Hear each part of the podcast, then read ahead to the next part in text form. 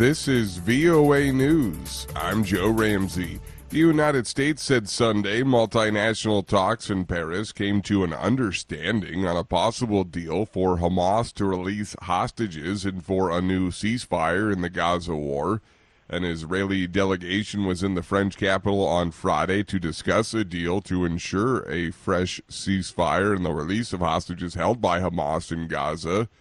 Negotiations for a ceasefire have resumed in Doha between the four countries, as well as Hamas representatives, state linked Egyptian media reported Sunday.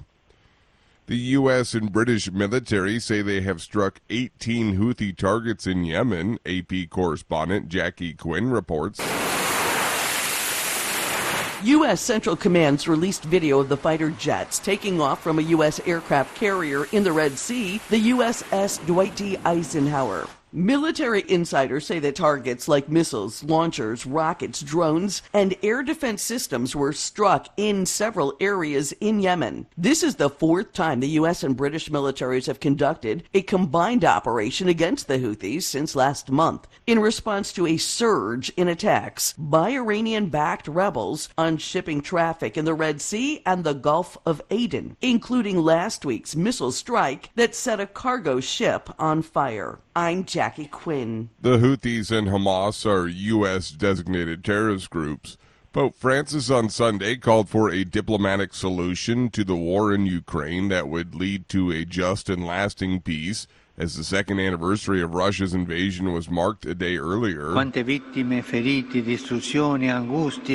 Francis also expressed his concern for Democratic Republic of Congo as violent clashes escalated.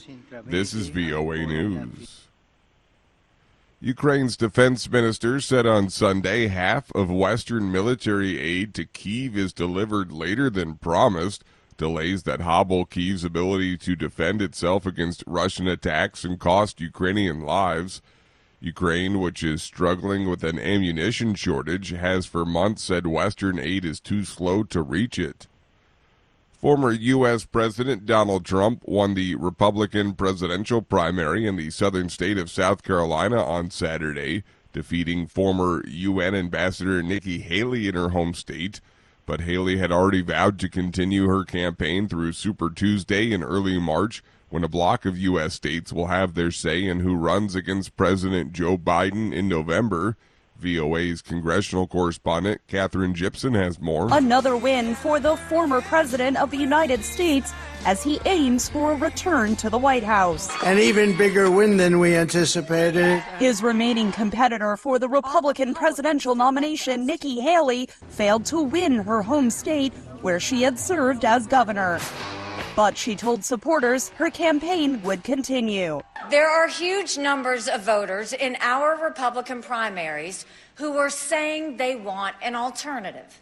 Haley has positioned herself as the alternative for voters who don't want to see a rematch between Trump and President Joe Biden in the November general election. Katherine Gypson, VOA News, Charleston, South Carolina. The historical epic movie Oppenheimer picked up more prizes on Saturday at Hollywood Screen Actors Guild Awards, bolstering the movie's chances to score the Best Picture trophy at next month's Oscars. Reuters correspondent Olivia Chan has more. Our imaginings horrify us. The film about the race to build the first atomic bomb took the top honor Best Movie Cast. Cillian Murphy, who played scientist J. Robert Oppenheimer, won Best Movie Actor. This is extremely, extremely special to me um, because it comes from you guys. Robert Downey Jr. Co star Robert Downey Jr. won Best Supporting Actor. That's Reuters correspondent Olivia Chan. Brazil's ex president Jair Bolsonaro takes his legal woes to the streets on Sunday, calling for a massive show of support from supporters amid accusations he plotted a coup to stay in power. The 68 year old former Army officer has urged his backers to attend a peaceful rally in defense of the democratic rule of law in economic capital Sao Paulo, which organizers hope will draw at least 500,000 people. I'm Joe Ramsey, VOA News.